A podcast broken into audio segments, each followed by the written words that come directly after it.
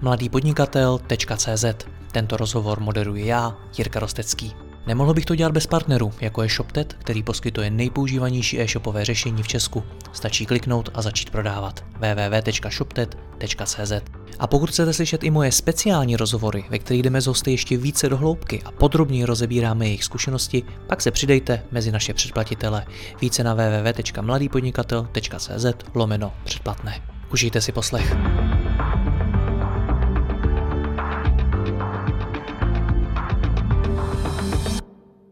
Dobrý den, dnešní rozhovor budeme věnovat velmi unikátnímu biznisu, ve kterém v Česku hrajeme významnou roli. Povíme si o Trezoru, hardwareové peněžence, která vznikla u nás a kterou znají lidé, kteří se pohybují ve světě kryptoměn. A povíme si také o firmě Zaní a o tom, jak se jí daří růst a dělat marketing. Mým hostem je její marketingový ředitel Jan Kočenda. Honzo, já tě vítám, ahoj. Taky zdravím všechny posluchače, ahoj. Tak jak je Trezor významný český úspěch?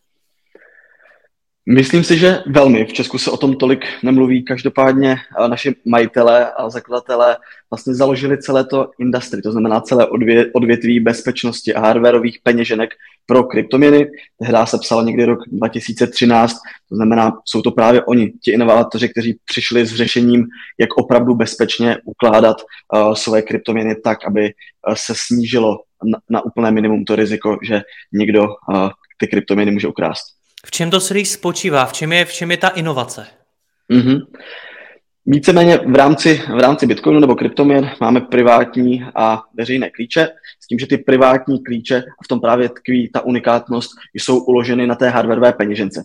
Samozřejmě Bitcoiny jsou digitální měna, to znamená, oni fyzicky nikde nejsou, ale řekněme, že ty privátní klíče jsou jakýmsi opravdovým klíčem do toho našeho blockchainu k těm našim kryptoměnám, kde můžeme potom posílat, nakupovat a tak dále. A právě jsou uloženy přímo v tom trezoru, v tom zařízení a jsou tedy offline. To je ono, takhle to vypadá. Přesně tak, přesně tak. Takhle, taková malá krabička s displejem a de facto ve chvíli, kdy chcete posílat uh, jakékoliv transakce, je potřeba to podepsat přímo na tom trezoru. Problém u ostatních řešení, jako jsou třeba právě burzy, když je to Binance nebo Coinbase, tak tam ty privátní klíče jsou samozřejmě taky, ale jsou uloženy na serverech a tyto servery bývají velmi často předmětem útoku různých hackerů, takže se potom stává, že lidi přijdou o své kryptoměny. Takže vlastně ten for je v tom, že když to mám uložený tadyhle v této malé černé krabičce, tak je menší riziko, že mi to někdo napadne tím, že hackne nějaký server a podobně, protože to mám prostě u sebe. Přesně tak. Vzdálený útok je vlastně vyloučený, nikdy se to nikomu nepodařilo a věřím tomu, že nepodaří. Opakem je to právě u těch, řekněme, softwarových peněženek, případně u u, u těch burz a ne, nemusí jít vždycky nutně jenom o, o problém hacknutí serveru, ale často se nechají nachytat i samotní zákazníci. To znamená, někdo jim hackne počítač, sledují jejich obrazovku a ve chvíli, kdy vidí, jak zadáváte PIN, případně síť, tak je to samozřejmě hacknutelné. Ale jak jsem říkal, ten for je také v tom, že ty kryptoměny nejsou v té peněžence. To znamená, když tu peněženku ztratíte, pořád tam existují cesty, a jak ty kryptoměny zachránit a vytáhnout. Hmm. Jak velký je to úspěch ve světě tohleto? Řekl jsi, že vlastně založili celý ten obor? Mm-hmm. Trezor je opravdu globální značka, to znamená, působíme po celém světě. Samozřejmě v závislosti na tom, v jaké fázi se zrovna adopce Bitcoinu, potažmo dalších kryptoměn v daném státě nachází. To znamená, logicky se nejvíce fokusujeme, tedy zaměřujeme na americký trh, ale o, o nic víc pozadu není ani Evropa. Češi jsou taky vel, velcí kryptonadšenci, takže je to opravdu celý svět a jak jsem říkal, Trezor patří uh, mezi dva dvě nejúspěšnější značky, které se hardwareovým peněženkám věnují a tím, že to odvětví je stále ještě docela dost uh, mladé, tak se o Trezoru opravdu mluví hodně. Hmm. Tak jak jste velký? Řekni nám nějaký čísla. O číslech my tolik nemluvíme. Uh, Proč ne? Z, z několika důvodů. Uh, s, my víceméně ani nezbíráme žádné data. Nezbíráme žádné data o zákaznících, to znamená, ve chvíli, kdy je objednávka odeslána, tak je veškeré, veškeré data mažeme, což pro marketing jako takový je samozřejmě něco neobvyklého, nezvyklého. Tam jsme zvyklí optimalizovat a sbírat ty data, interpretovat je a, a zlepšovat neustále ty kampaně. Tenhle biznis je opravdu specifický v tom, že my vlastně naklád, ne nakládáme, ale my zabezpečujeme kryptoměny lidí, to znamená jejich úspory, jejich majetek a z toho důvodu eh, i tady tyhle čísla jsou nám vlastně zapovězeny. Samozřejmě přehled o tom, jak velcí jsme, tam si myslím, že je vše říkající to, že jsme opravdu jeden ze dvou největších uh, značek na světě, co se týče hardwareových peněženek a opravdu uh, jsme ve 150 zemích a více, takže po celém světě. A prozradíš aspoň, kolik jste toho prodali, těch trezorů? Uh, no, loni jsme oslavili zhruba milion prodaných uh, deviceů. Hmm. Pojď nám to číslo milion uh, zařízení dát do nějakého kontextu, protože my se bavíme o světě kryptoměn a já vlastně nevím, jestli milion v kryptom, ve, ve světě kryptoměn, milion uživatelů, jestli je to hodně nebo jestli je to málo po celém světě. Mm, to je super otázka nebo připomínka. Obecně je to dost velké číslo ve srovnání třeba s rokem 2015, s rokem 2017, ale je to dost malé číslo ve srovnání s rokem 2030. To, co se tím snažím říct, tak je to, že eh, kryptoměny jsou stále na vzestupu, to znamená, eh, čím dál více lidí se jim začíná věnovat, čím dál více institucí a firm se jim začíná věnovat a to odvětví jako takové stále roste. Zatímco awareness, tedy povědomí třeba o botech, o nábytku, o oblečení je obrovská, všichni tak nějak tuší, že by měli nosit nějaké oblečení a nějaké boty, tak u těch kryptoměn tomu tak ještě není. Stále ještě drtivá většina lidí uh, netuší, že by to měla používat, v čem tkví ta unikátnost Bitcoinu. A z toho důvodu si troufám říct, že jsme opravdu teprve na začátku. Samozřejmě některé analýzy se věnují odhadu jednotlivých odvětví v rámci toho kryptosvěta. No a co se týče, co se týče uh, odvětví těch hardwareových peněženek, tak na nějaký rok 2027 je odhadován 8 až 10 násobný růst. To znamená, ty čísla, které jsou teďka, tak v roce 2007 budou 8krát až 10krát větší. Takže z mého pohledu je to slušné, ta adopce se neustále zrychluje, tím, jak se tomu věnuje čím dál více lidí, institucí a firm, ale stále jsme na začátku té adopce. A toho si můžeš všimnout a ostatní si to můžou všimnout právě tím, když se o tom baví s ostatními lidmi, že stále to povědomí ještě není tak velké, jaké nás, oček, jaké nás čeká v budoucnu. Tomu rozumím, o tom se v, v rámci kryptoměn mluví často, ale nikdy jsem vlastně neslyšel, jestli existuje nějaký strop. Když existují všechny možné analýzy, jak to asi poroste a tak dále, tak je nějaký strop, kde se to nejspíš zastaví? My samozřejmě doufáme, že strop je celá populace této země, že časem Asi. opravdu... Je to reálný, ale?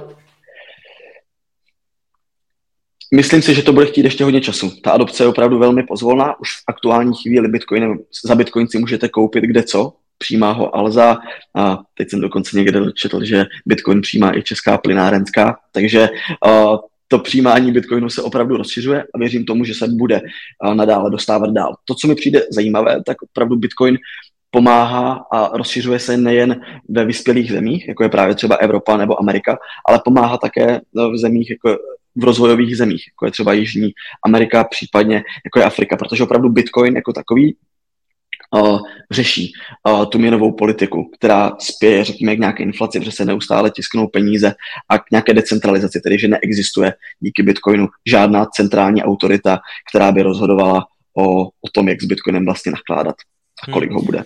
Ty jsi předtím dělal marketing pro Vasky. Dneska mm-hmm. děláš pro Trezor. To jsou podle mě dva úplně odlišné světy. Co tam pro tebe jako marketáka je ten největší rozdíl?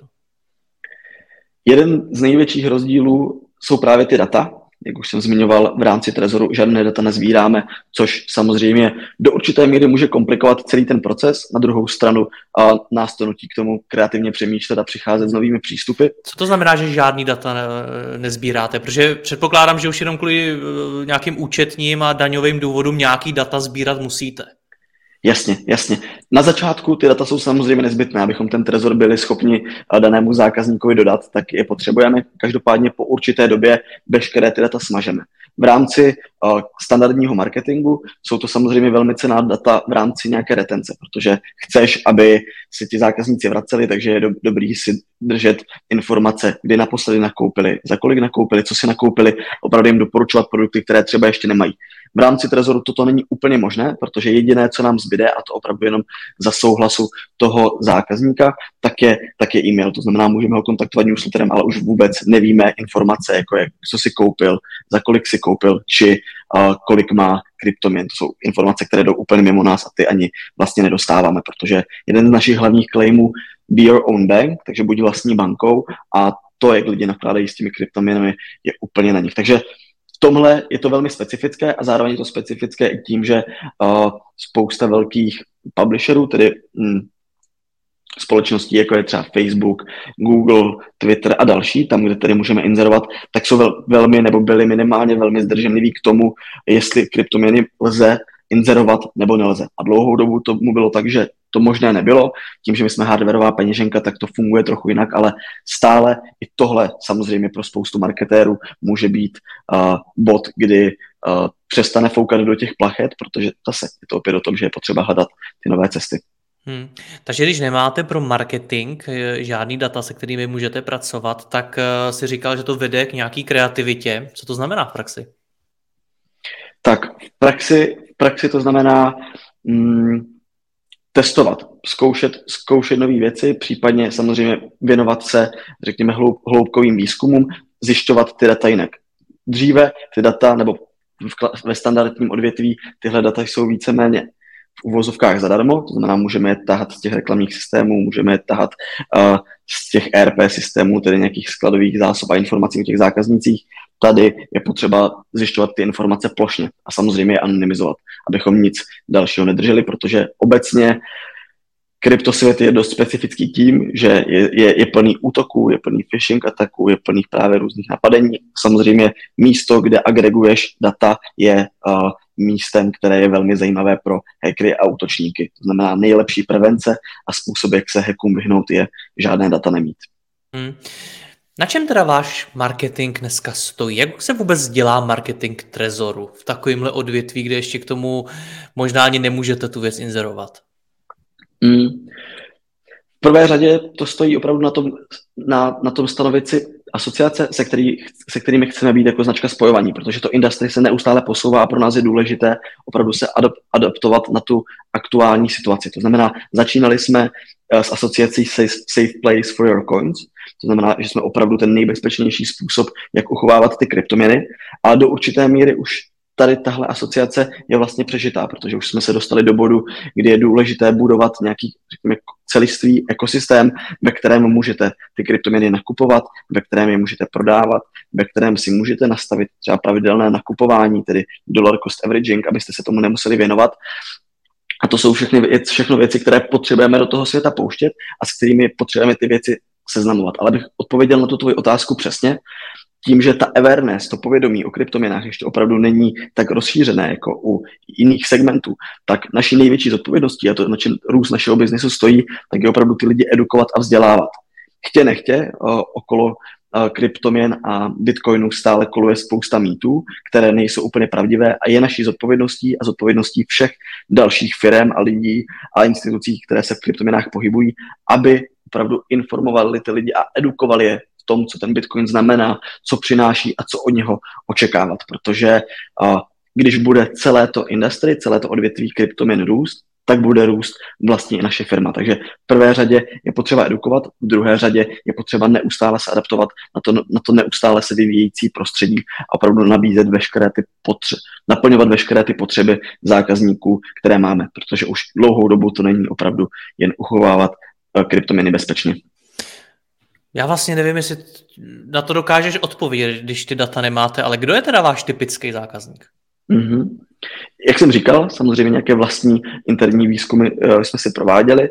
Um, my jsme vyloženě acquisition-based company. To, co je pro Trezor velmi specifické, jenom ať to teda vysvětlím, to znamená, že jsme společnost, která je zaměřená na akvizici.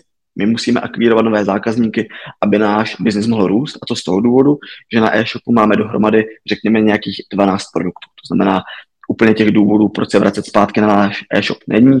Zároveň ty trezory vydrží opravdu velmi dlouho.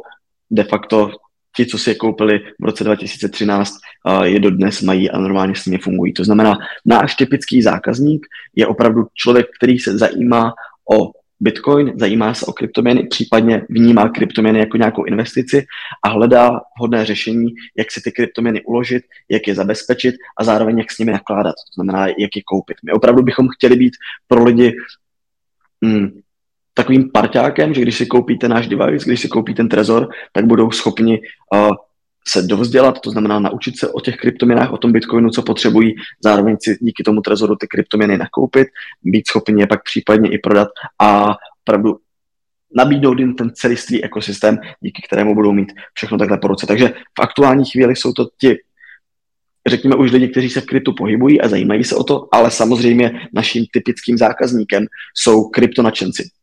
A jsou to zejména ti lidi, kteří v tom krypto odvětví jsou od začátku, since uh, day number one, to znamená už řekněme někdy od roku uh, 2013, kdy Trezor vznikl, případně někdo toho naskakovali. A to jsou ti lidi, kteří tomu absolutně rozumí, znamená, jsou to takzvaní OGs, že tomu rozumí a věnují se tomu. A pak to jsou samozřejmě úplní nováčci, znamená lidi, kteří jsou nepolíbení kryptoměnami a je na nás, abychom je do toho světa dostali a abychom je nadchli.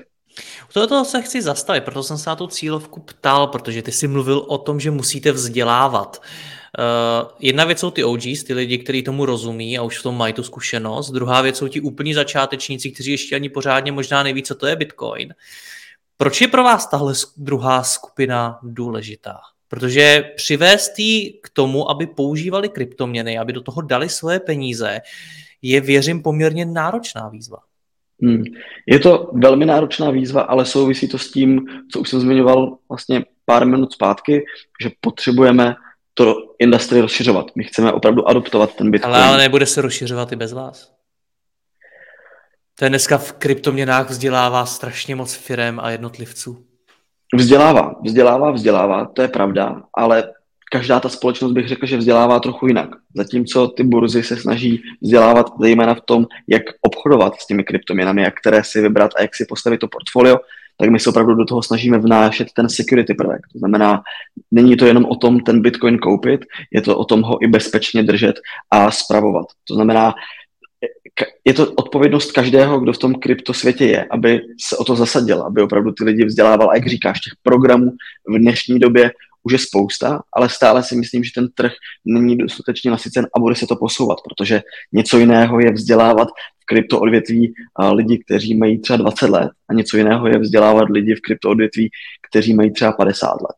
Hmm. Takže i tady si stále myslím, že jsou mezery a bude se to nadále posouvat a na druhou stranu zároveň je nutno podotknout, že tam je i biznisový přesah. Ve chvíli, kdy ty si ten, kdo ty lidi do toho kryptosvěta přivede, ten, komu věří, ten, odkud čerpají ty uh, kredibilní informace, se tím kredibilním zdrojem, tak pak zřejmě ti budou věřit i v tom nákupu a tím spíš se stanou tvým zákazníkem. Takže uh, ano, je potřeba to dělat, ale nedělejme si iluze, že ty firmy zatím nemají taky nějaký biznisový přesah. Možná je to úplně mimo, ale když mluvíš o tom, chceme tam vnést ten bezpečnostní prvek, tak mě napadá Avast. Česká firma, hmm. brutálně úspěšná po celém světě a taky vnáší bezpečnostní prvek do toho svého oboru. Jste v něčem podobní? Inspirujete se v něčem? Hmm. Konkrétně přímo s Avastem? Hm, jenom mě to napadlo, že, že tak, taky česká firma, taky vlastně spojitost s, s bezpečnostní technologická firma. Myslím si, že, myslím si, že uh, velmi, kromě toho, že jsou to obě dvě české firmy, tak uh, se potýkáme se stejnými problémy. Stejně jako Avast se potýká s phishingem, s různými hacky, s malwary, tak to stejné řešíme my a přestože jsme hardwareová peněženka na kryptoměny, tak se snažíme uh, tu bezpečnost uchopit celistvě. To znamená, nebavíme se jenom o možných hecích na uh, zařízení, ale bavíme se opravdu o uh, phishing atacích a o bezpečnosti jako takové, protože uh, to, čeho hackři velmi často zneužívají, tak není velmi často ani tak zranitelnost těch softwarů, případně těch hardwareů, těch deviceů, se kterými pracujeme, ale je to zranitelnost přímo těch zákazníků. Využívají těch emocí, využívají toho strachu, využívají rychlého pochybení a to jsou všechno věci, které my musíme komunikovat společně s Avastem a dalšími společnostmi, které se tomu věnují, aby lidi měli to povědomí o tom, že se něco podobného děje a když jim přijde podezřelý e-mail, aby nespanikařili a neudělali to, co jim ten e-mail zrovna říká, ale aby se zastavili, zamysleli a opravdu vyhodnotili tu situaci, jestli se náhodou nesnaží někdo nachytat. Někdy si říkám, jestli tě těm antivirovým firmám, nejenom Avastu, neujel tak trochu vlak? Že, že vznikly firmy jako jste vy a vlastně pro ně by to bylo zajímavé pokračování jejich biznesu. Hmm, Těžko říct, myslím si, že obě dvě ty odvětví se velmi vyvíjí. Do biznisu Avastu příliš nevidím. Každopádně z toho, co pozoruji, Jasně. tak spíše antivirové programy jsou doménou Windowsu a dalších operačních systémů, ne tak docela třeba iOSu, tedy zařízení od Apple, ale myslím si, že i oni se velmi často uh, posouvají a inovují. Uh, naše životy se přesunuly z počítačů do telefonu, myslím si, že Avast na to velmi hezky reaguje, takže myslím si, že tady těch písečků je docela dost na to, aby si každý vybral. O strategii Avastu asi, asi nemluvme. Uh, nicméně, když se řekne antivir, tak si vybavím Avast. Když se řekne, nevím, nábytek, tak si vybavím IKEA. Když se řekne hamburger, vybavím si mekáč. Co chcete, aby se vybavilo, když uh, se řekne Trezor? To je skvělá otázka. Mm, bylo to tady už zmíněno, těch asociací, které bychom chtěli s tou značkou spojit je více. Je to a je to dobře, dnes... promiň, že do toho skáču, je to dobře, protože opět, když se řekne IKEA, tak si vybavím nábytek, maximálně mm-hmm. masové kuličky, ale víc ne. Myslím si, že tam těch asociací bude víc. Samozřejmě, pokud řekneš kategorii, tak když se řekne kryptoměna, tak bychom si moc přáli, aby, aby si lidi vybavili trezor, nebo když se řekne bezpečné, bezpečné uložení kryptoměn nebo bezpečnost v kryptoměnách, aby si lidi vybavili trezor. Ale myslím si, že těch asociací, každá z těch značek musí mít víc. A u IKEA, jak už si zmínili, to nábytek, ale je to rozhodně dostupný nábytek, je to snadno složitelný nábytek, bo věřím, že většina z nás to tak vnímá, je to příjemné nakupování. Stejně tak u McDonaldu těch asociací je víc, je to zdravé jídlo, které se snažili rozšířit skrz saláty, je to jídlo na cestu, když zajedou lidi do, do McDrive. Takže těch asociací podle mě je potřeba mít víc. Samozřejmě my si chceme uzmout tu kategorii a rádi bychom tam byli a o to se snažíme, ale v kontextu těch asociací chceme prostě být víc než jen safe place for your coins a myslím si, že i jsme, že fakt s Trezorem už v dnešní době je možné dělat spoustu, spoustu věcí. Hmm, Takže to... ideální, co mi napadá, je opravdu taková, řekněme, do určité míry vstupní brána do světa těch kryptoměn. Chtěli bychom ty lidi edukovat, ukázat jim vše, opravdu bychom chtěli, aby díky tomu trezoru si mohli celé to své kryptoportfolio spravovat. A co to ve vašem případě teda znamená edukovat v praxi? Točíte videa, píšete články nebo co děláte? Mm-hmm, mm-hmm. Ještě pardon, do 150 zemí světa. je, je to přesně tak. Každý uh, Každý kanál má své specifikum, každý kanál má své publikum, to znamená, píšeme samozřejmě edukační blogposty, uh, některé jsou lazeny vyloženě právě pro ty newbies, tedy pro ty úplné nováčky, některé jsou lazeny spíše pro ty OGs. Uh, aktuálně začínáme a postupně řešíme právě i ty videa, opět velmi fajn a, důležitý formát, kde tedy nejde jenom o tu audiostopu, ale i o tu vizuální. Stejně tak organizujeme nejrůznější Twitter spacey, takže opět se věnujeme tomu, kde si zveme zajímavé hosty.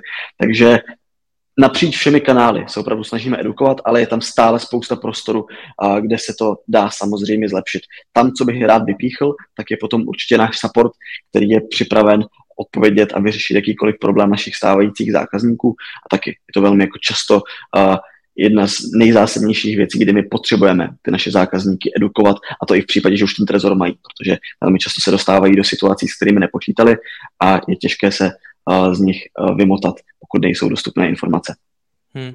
Já jsem se díval na váš web a Zaujalo mě, že na to, jak jste velká firma, tak využíváte vlastně velmi jednoduchý nástroje. Když tady mluvíme o blogu, tak vy ho máte postavený na platformě Medium, kde si to v zásadě může založit každá firma během chvíle. Nemáte to na nějakým vlastním řešení nebo na nějakým vlastním webu, který jste vyvíjeli. Máte na webu Wikipedii, takovou jako Wikinu, kterou máte postavenou zase na Media Wiki, což je taky nějaká platforma, kterou může použít takřka každý. Proč? Proč, proč je to až takhle hmm. jednoduchý? Stačí to? uh, je, jakožto head of marketing ti řeknu, že nestačí, ale ono to má všechno svůj kontext. Uh, jak už jsem zmínil na začátku, a dostanu se k tomu, co, co, co říkáš. Uh, jak už jsem zmínil na začátku, my jsme byli ti, kdo vynalezli celé to industry. Tam nebyla žádná konkurence. Trezor byl dlouhou dobu jediná hardwareová peněženka na světě. Co tím chci říct, nebyl potřeba žádný marketing a stále to odvětví je na začátku, ten trh ještě není tolik saturován a dlouhou dobu ten marketing nebyl potřeba. Tím tedy narážíme na to, že vznikl zde určitý technologický, potažmo marketingový dluh, který vlastně splácíme. To znamená, ano, do určité míry to stačí, ale snažíme se to samozřejmě posouvat a máme připravených spoustu novinek, jak to chceme inovovat a jak s tím chceme pracovat, protože chtě nechtě do budoucna ten trh bude více a více saturovaný konkurencí, bude tady více a více firm, ke, kterém, ke kterým se mohou uh, ti daní uživatelé uchýlit a zde bude velmi, jako, velmi často tím rozdílovým prvkem ten marketing. Takže všiml si z toho velmi dobře, pracujeme na tom, není to optimální řešení a velmi brzy se uh, můžete všichni těšit na inovace, na kterých pracujeme, abychom opravdu drželi s tou dobou a byli připraveni a nedoháněli ten dluh, který tam v aktuální chvíli je. Taky jsem si všimnul toho, že poslední příspěvek na Facebooku tři dny zpátky, je to jedna, jedna věta, eh, vlastně nikterak zajímavá a taky jsem si všimnul toho, že když jsem hledal na vašem webu odkaz na nějaký YouTube kanál nebo něco takového, tak jsem ho nenašel. Jak to jde dohromady hmm. s tím vzděláváním?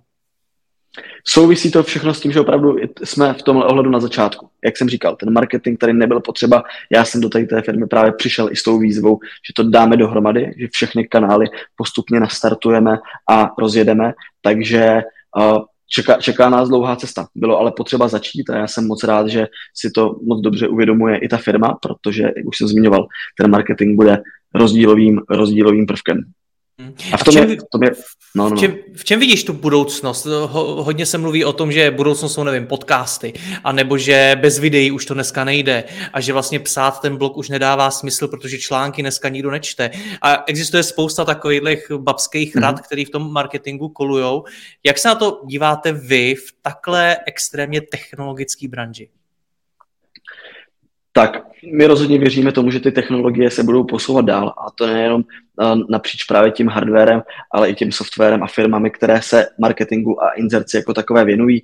Můžeme do budoucna očekávat z mého pohledu čím dál větší personalizaci a taky interaktivitu a opravdu customizovaný obsah přímo pro ty uživatele. Právě z toho důvodu si myslím, že TikTok zaznamenává takový úspěch, protože nedávno jsem někde četl, že zhruba během 20 minut scrollování těmi videi už jsou schopni začít doručovat opravdu ten content, který, který hledáš. Takže já osobně si myslím, že to je o relevanci toho contentu, který ti lidé hledají a do určité míry to může být problém, na druhou stranu je to něco, na co lidi slyší a co opravdu vyhledávají. Jo? Ano, vzniká zde určitá skupinová polarizace, vzniká zde, vznikají zde skupiny, které si následně nenaslouchají, ale už dnes ty algoritmy jsou opravdu schopny velmi rychle doručit content, to, který hledáš. Tomu rozumím, ale snažím se vžít do tvý situace. Přijdeš do firmy, která je technologická, je eh, jedním z tvůrců vlastního odvětví, mm, expeduje to do 150 zemí světa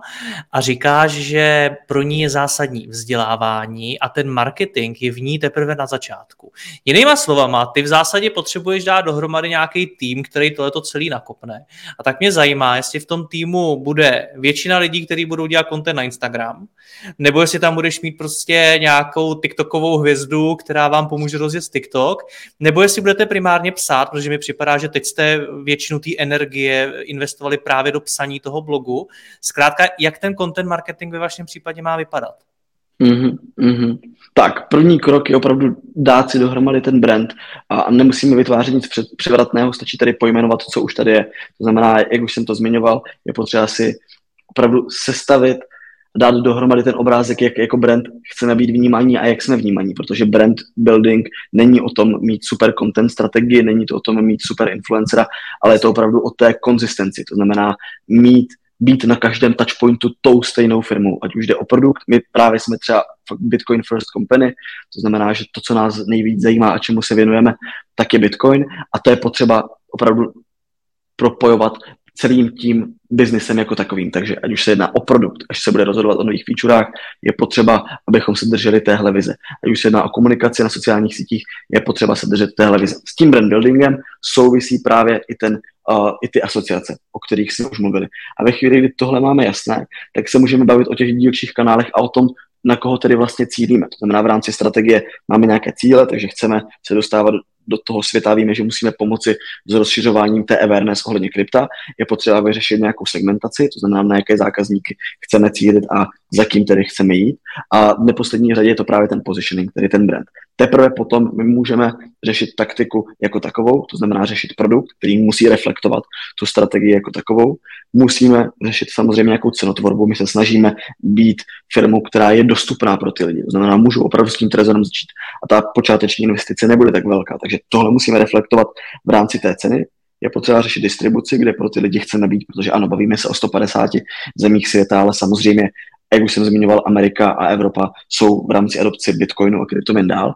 No a pak se dostáváme k té propagaci. To znamená, my musíme, ty, ten marketing musí reflektovat tu strategii a tu potřebu těch firm jako takových. To znamená, ano, v aktuální chvíli náš, naše komunikace je zaměřená zejména na text a řekněme vizuály a chceme to rozšiřovat. Chceme jít s tou dobou. Jo? Pokud chceme uh, onboardovat lidi do kryptoměn a chceme tam opravdu dostat ty nováčky, tak zřejmě budeme potřebovat taky časem ten TikTok a opravdu rozjet ten Instagram, rozjet tu edukaci v rámci YouTube a mm, sdílet formáty, jako jsou AMAs a opravdu se dát dohromady s influencery, kteří mají potenciál přitáhnout tu novou masu lidí, ty nové zákazníky. Takže tohle je opravdu všechno před náma a jestli se ptal na tohle, tak je to opravdu ten směr, který, který budeme následovat. Ale vnímám, že jste teprve teda na začátku a potřebujete si vůbec zjistit, jak na tom jste, jak je to, jak je to vnímání vaší značky. Přesně a tom si myslím, že je to ta obrovská challenge a velmi specifická, že ať už jsem pracoval v jakékoliv firmě, tak marketing byl tahoun. Byl to účinný nástroj, jak ovládat celý biznis, kde marketing má všechny data, má všechno pod palcem. Ale tohle to je u vás strašně zajímavé, když si to vezmu. Jo. Vy jste se dostali na milion eh, prodaných eh, produktů a přijde mi, že tak jako organicky.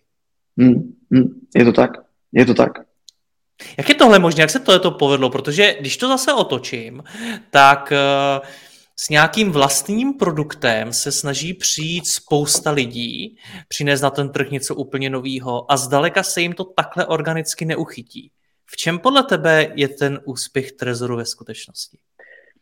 Myslím si, že to je ta unikátnost. Spousta lidí se snaží přijít na trh s novým produktem, ale málo kdy ten produkt je opravdu jako groundbreaking, je opravdu něco úplně nového, nepoznaného, co by totálně změnilo tu hru, protože do té doby, eh, než, než přišel Trezor na trh, tak lidi jako řešili různými kreativními způsoby, jak ty kryptoviny uchovávat, ale byly to všechno kostrbaté, kostrbaté řešení a Trezor to velmi zjednodušil a opravdu na tom trhu nebyl žádný jiný substitut. To znamená, to tam hraje velmi důležitou roli a zároveň pokud se podíváme na to, jak vypadalo crypto industry, tedy to krypto odvětví eh, v těch letech 2013, 2015, tak to nebylo o těch obrázcích, nebylo to o těch edukativních videích, bylo to opravdu o těch hackerských fórech, když to takhle řeknu, nebo opravdu o těch četech těch geeků a lidí, kteří se tomu věnují.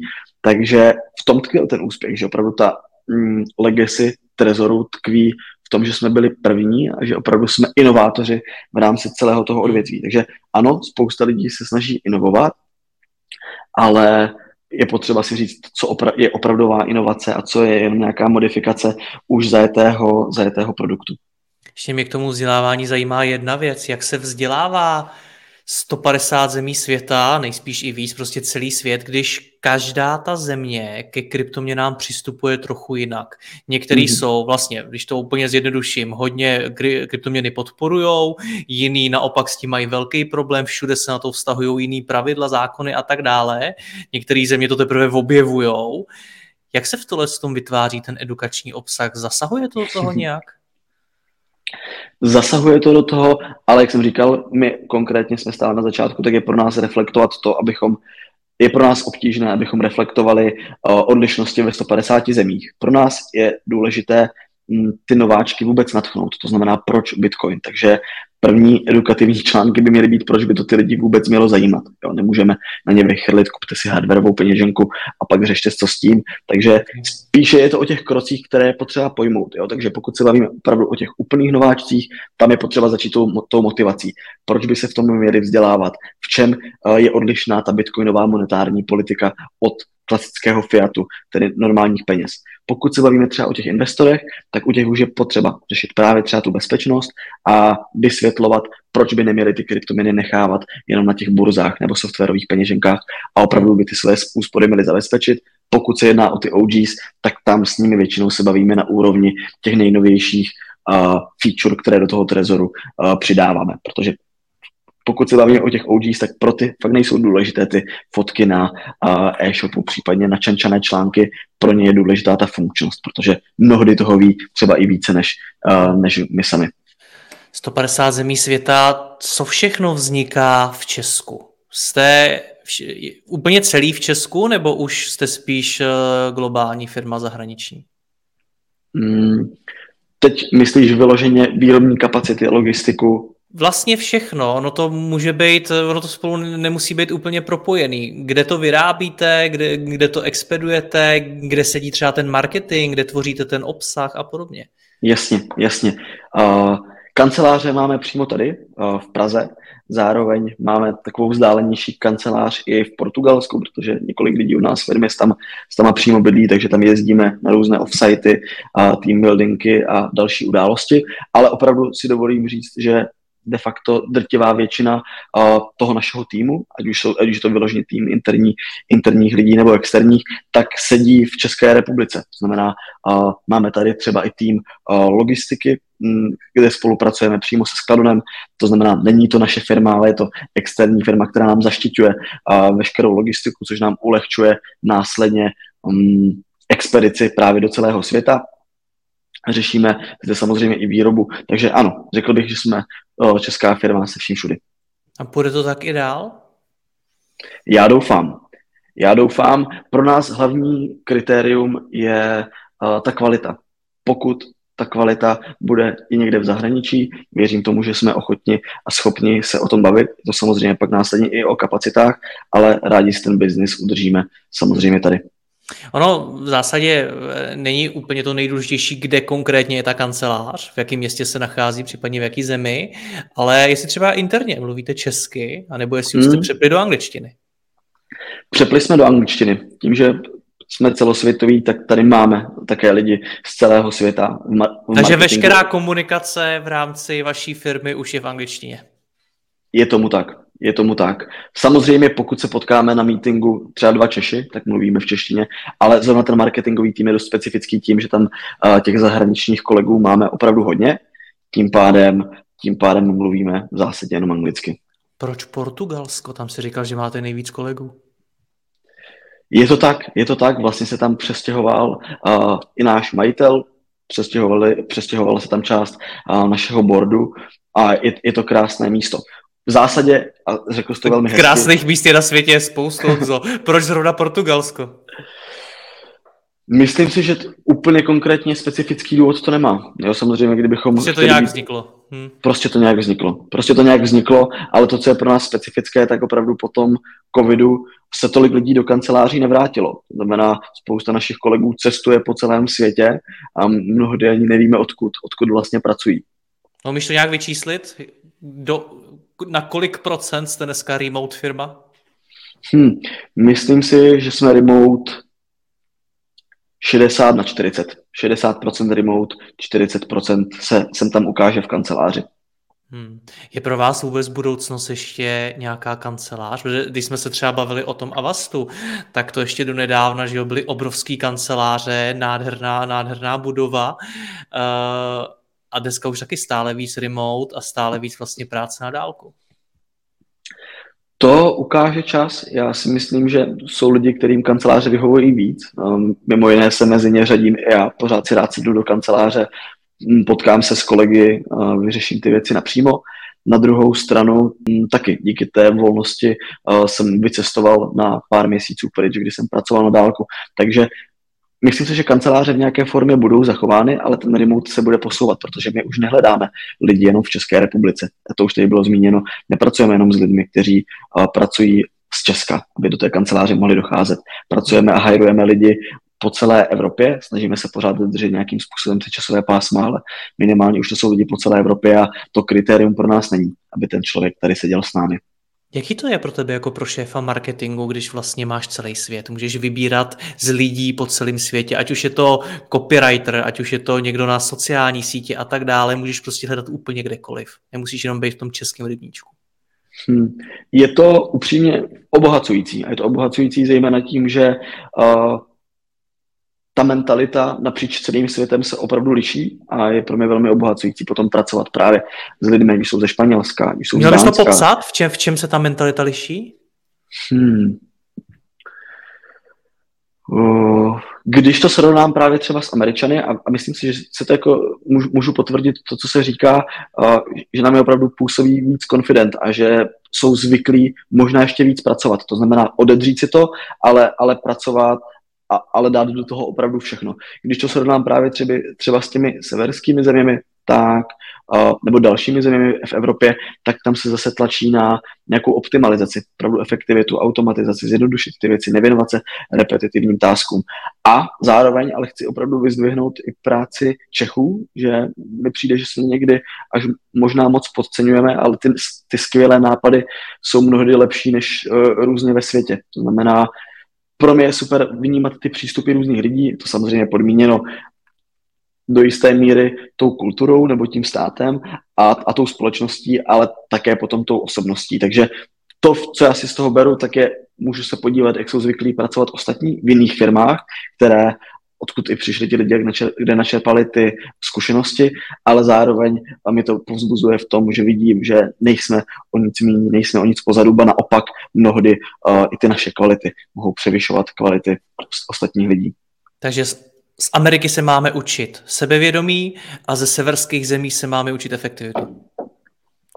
Myslím si, že už teď máme od každého trochu, takže fakt spíš se nebát a zkoušet. Jo? Když jsme potom v kontaktu s různými partnery právě po celém světě, tak je fajn vymyslet tu spolupráci a přijde mi, že to není o tom, že by věděli nutně něco víc, ale už mají právě třeba to know-how, že si dovolili do toho víc šlapat. To znamená, že už jsou dál i v rámci toho testování, řekněme, pokus omyl. Řekl jsi mi dvě zajímavé věci. Za prvý, že jste vlastně uh, vynálezci té peněženky, že jste byli první, ale současně si mi řekl, že jste dneska druhý nejlepší hráč na světě. Kde se stala chyba, že nejste hmm. první? Hmm. Hmm. Myslím si, že se nestala chyba, že to bylo do určité míry rozhodnutí právě Trezoru jako takového. A náš největší konkurent je uh, společnost Ledger, což jsou vlastně francouzi. A Trezor se snaží držet neustále svoji integritu. To znamená, že my jsme nikdy nebyli zafandovaní, přestože věřím, že ty možnosti tady mohly být, tak nemáme zde žádné investory, kteří by ten náš biznis ještě víc pokopli a dali nám peníze na to, to rozšiřovat. Takže to je podle mě ten první důvod, že opravdu se snažíme naplňovat tu naši vizi, být nezávislí na externích financích a jet si po vlastní ose. Ten druhý důvod, v čem se lišíme právě ve srovnání s tou jedničkou na trhu s tím ledgerem, tak je i ten přístup. Už jsem to tady zmínil, my jsme opravdu Bitcoin First Company, snažíme se maximálně fokusovat na adopci toho Bitcoinu a usměňovat lidem nakládání s ním. Ty ostatní kryptoměny jsou pro nás spíše druhořadé. Opět i tady ten rozdíl hraje velkou roli, protože Ledger jako takový mm, integruje do svého rozhraní víceméně vše, co přijde na trh, takže ať už jsou to NFTčka, ať už jsou to další kryptoměny, takže ten jejich pomyslný koláč toho trhu je tam prostě větší. Jo? Že když přijde člověk specificky s konkrétní kryptoměnou, jako je třeba uh, Polkadot, tak i do Trezoru nahrát, nahrát nemůže, protože Polkadot uh, není podporován Trezorem. Takže ten, ty koláče jsou jiné a pak tam roli hrajou samozřejmě i ty finance. Ledger v tomhle ohledu i mnohem více šlape samozřejmě do toho marketingu uh, jako takového. Takže proto... Proto jaký to pro vás je tohleto, že máte konkurenci, která třeba i na ten marketing má větší peníze, říká, že do nich víc šlape. Je to něco, co vám opravdu škodí, nebo to naopak ve vaší situaci, kdy na tom ten trh ještě zdaleka nenaplnil svůj potenciál, je vlastně dobře, protože to ten rybník rozšiřuje? Hmm. Myslím si, myslím si, že nám to neškodí, že ten rybník je právě dostatečně velký a roste, roste dostatečně rychle, aby uh, ty dvě firmy si udržely svoji pozici. A zároveň my opravdu nenásledujeme nebo nedoháníme to, co se snaží Ledger. My se opravdu snažíme budovat si tu svoji vlastní cestu a to je cesta právě toho, toho Bitcoinu. Hmm. Co se od vás můžou naučit ostatní české firmy? Hmm. Čem se od vás můžou inspirovat naši posluchači? Tak když, když pomenu to, zajímat se o ty kryptoměny, kde věřím tomu, že eh, by do toho měli posluchači i firmy postupně naskakovat, tak je to asi hard work pays off, že opravdu ta tvrdá práce se vyplácí. Myslím si, že uh, ať už je to inovace uh, hardwareových peněženek, tak už je to ale inovace, na které teďka pracuje naše další společnost Tropic Square, který se vlastně snaží vyvíjet nový plně auditovatelný čip, ať už je to naše třetí společnost Invity, která se věnuje onboardingu, tak myslím si, že je to o tom to odpracovat, opravdu přemýšlet nad těma věcma a pevně věřit těm svým krokům, že to uh, jsou možná pro někoho motivační řeči, ale tohle byla přesně ta cesta uh, Trezoru, tohle je přesně ta cesta toho tropiku, že se snažíme nabourat ten status quo a přicházet s novými řešeními. Chápu a rozumím tomu, že je těžké být inovátor, kor teď, když ta konkurence a tolik věcí už bylo vymyšlených, ale, ale je to ta cesta, jak přinést a, a něco nového a opravdu něco změnit. Takže myslím si, že ty inovace a opravdu jako, že tvrdá práce se vyplácí a v neposlední řadě je to i ta poctivost. To znamená dělat ty produkty a tu službu opravdu natolik kvalitně, aby se ti zákazníci vraceli a aby o vás dobře mluvili. A to už se týká právě konkrétně marketingu, že word of mouth bývá velmi často opomínáno a zapomínáno, ale je to zcela zásadní. Pro nás je důležité to jméno, aby o nás lidi dobře mluvili a opravdu si myslím, že ten produkt tím, že se nekazí a opravdu vydrží a, a to jako vel, velkou řádku let a že opravdu řešíme ty problémy těch lidí, kteří se na nás obrátí, tak je velmi zásadní a taky to tomu biznisu velmi napomáhá, pomáhá mu růst. Honzo, já ti moc děkuji za tvůj čas, za, za náš rozhovor, ať se vám v Satoshi Labs daří. Měj se hezky, ahoj. Skvěle, taky. Díky moc a zdravím všechny posluchače. Děkuji vám za poslech tohoto rozhovoru a zvu vás i mezi naše předplatitele. Tvořím pro ně speciální rozhovory se zkušenými podnikateli, manažery, freelancery a dalšími profíky ze světa biznisu. V tématech jdeme ještě hlouběji a připravujeme pro vás konkrétní praktické zkušenosti z podnikání. Snadno tak objevíte cené skratky a informace, které vám pomohou ve vašem biznesu. Více zjistíte na www.mladýpodnikatel.cz lomeno předplatné. Děkuji vám a zase někdy naslyšenou. Jirka Rostecký.